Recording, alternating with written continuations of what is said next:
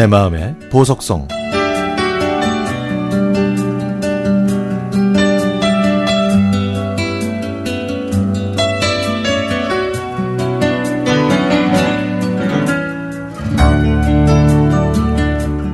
제가 세 살 때 아버지께서 돌아가셨습니다.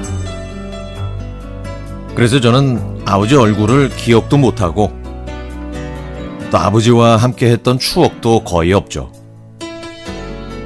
어머니에게 자식은 저 하나밖에 없었습니다. 어머니는 생계를 위해 제과점도 하셨고 식당도 하셨는데요.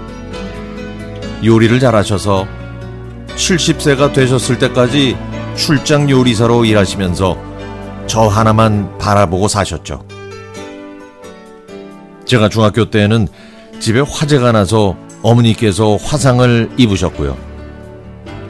병원에서 몇 차례 수술을 받으시고 나서야 큰 위기를 넘기셨습니다. 제가 중학교를 졸업하는 날 아무도 오지 않는다는 걸 알면서도 자꾸 교문 쪽으로 눈길이 갔는데요. 그때 교문 언덕길로 절뚝거리시며 오시는 어머니가 한 손엔 꽃다발을 다른 한 손엔 지팡이를 짚으시곤 두리번거리면서 저를 찾고 계셨죠. 그 모습을 보고 저는 눈물이 나기 시작했습니다. 아, 엄마 왜 왔어?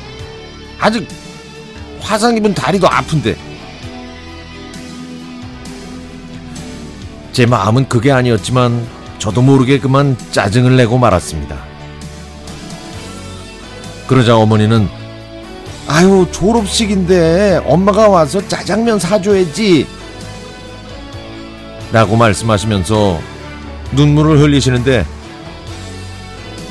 저는 아직도 어머니의 그 눈물을 잊지 못합니다.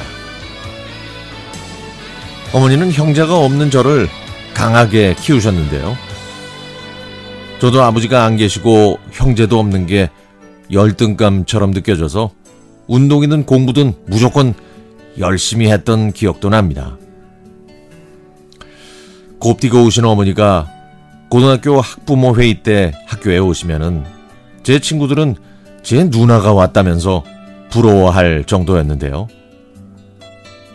그런 어머니께서는 늘 제 교복을 반듯하게 다려 주셨고 병어를 잘 먹는 저를 위해 이른 새벽에 수산시장에 가셔서 병어를 구입하셔서 직접 연탄에 구워서 요리를 해 주셨습니다. 그렇게 지극정성이었던 어머니의 사랑이 저는 당연하다고 생각했고, 그래서 별 고마움을 표현하지 않았죠. 천상 여자이신 어머니는 80세에 망상증 치매로 고생하시다가 2년 후에 하늘나라로 떠나셨습니다. 이제 어머니가 안 계시니 그동안 못해드린 것에 대한 어리석고 뒤늦은 후회만 남아있네요. 저도 나이가 들어서일까요? 요즘에는 드라마나 영화를 보거나 슬픈 음악을 들으면 자꾸 어머니 생각이 나요. 그래서 자주 눈물을 흘리게 되네요.